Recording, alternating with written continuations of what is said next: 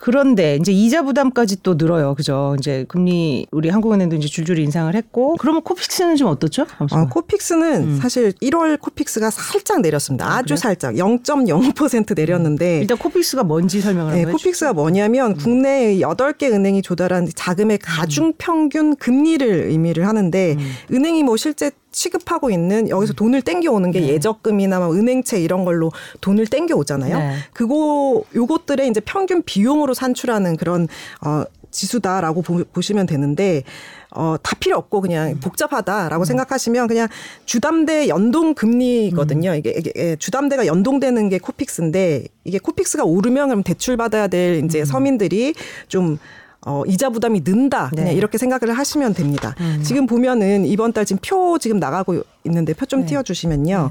이번 달 코픽스가 지난해 12월보다 지금 0.05% 이번 달이 아니죠. 1월 코픽스가 지난해 12월보다 0.05% 음. 어, 낮은 1.61%로 집계가 됐는데 지금 6, 6월부터 보면은 계속 오르거든요. 음. 어, 8월 마, 8개월 만에 코픽스가 내린 거예요. 네. 음. 8개월 동안 오르다가 8개월 만에 내렸는데 이제 여전히 높은 수준이긴 합니다. 네. 네.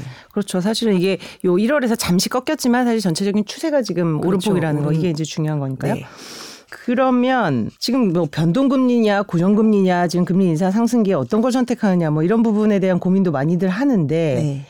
지금 같은 경우는 어떻게 봐야 되죠, 감독 그러면? 그러니까 뭐 음. 기준금리 오를 때는 사실 어, 기준금리 올린다 올린다 하고 지금 오르고 있- 음, 있고 그렇죠. 또또 두 번 정도 더 올린다고 했잖아요. 이럴 때는 그 고정금리 하는 게 좋죠. 네, 그렇죠? 고정금리를 하는 게 좋다. 올릴 때는 그렇죠. 그렇죠. 올릴 때는 음. 고정금리 하는 게 좋죠. 근데 일단은 이 지금 코픽스가 내려갔으니까 주담대 변동금리도 내려지게 살짝 음. 네. 내려가겠죠. 네. 살짝 내려가지만 근데 지금 뭐 앞으로는 음. 이게 잠깐 떨어진 거고 코픽스는 앞으로도 계속 오름세로 네. 보이거든요. 그래서 이제 예, 예적금 금리 인상한 것도 음. 그러니까 사실 최근에 예적금 금리를 인상을 하고 있는데도 불구하고 지금 음. 신규 대출이 줄어들면서 지금 코픽스가 살짝 낮아진 거거든요. 그러니까 대출 총량이 줄어들면서 그렇죠. 대출 네. 음. 1월 달에 이제 대출을 하려는 사람들이 좀 줄어들면서 이렇게 네네. 된 건데 앞으로는 이제 예적금 금리 인상한 것도 이제 이번 달부터 영향을 음. 좀 받아서 다음 달에 이제 발표되는 1월 코픽스 다음 달 발표되는 코픽스에 영향을 미칠 걸로 네. 보이고요.